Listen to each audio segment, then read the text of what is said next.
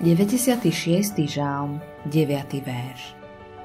Kláňajte sa hospodinovi vo svetej ozdobe, chvej sa pred ním celá zem. Prvá časť tohto verša sa dá preložiť aj takto. Kláňajte sa hospodinovi v svetom odeve. K hospodinovi sa môžeš modliť v akomkoľvek oblečení. Môžeš k nemu hovoriť v každom čase a na každom mieste, Napriek tomu Božie slovo hovorí, kláňajte sa hospodinovi v svetom odeve. Vonkajšie formy nie sú bezvýznamné. Dlhodobo ovplyvňujú náš názor aj postoj bez toho, aby sme si to uvedomili. Nedostatok rešpektu k spoločenským konvenciám vedie k nedostatku rešpektu v postoji človeka. Platí to aj v našom vzťahu k Bohu. Božie slovo nám nepredpisuje konkrétne vonkajšie formy, ktoré sa musia vždy a všade dodržiavať. Tam, kde kresťania poznajú chvenie v prítomnosti svetého Boha, vzniká túžba vyjadriť rešpekt a úctu voči Bohu aj navonok.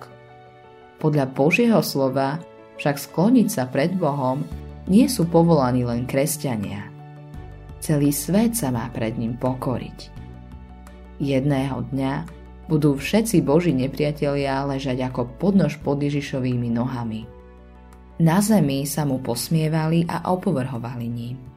Dnes to robí mnoho ľudí.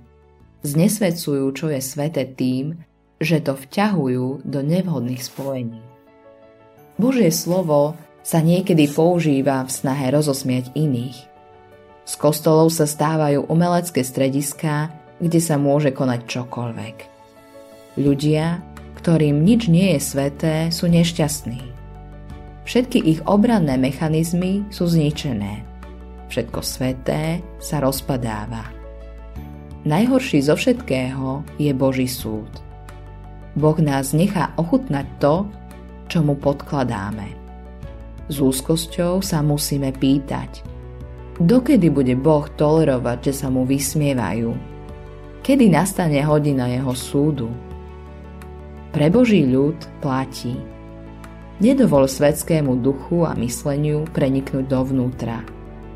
Nikdy neprichádzaj pred hospodina bez toho, aby si si uvedomil, že Boh je svetý a ty si prach a popol.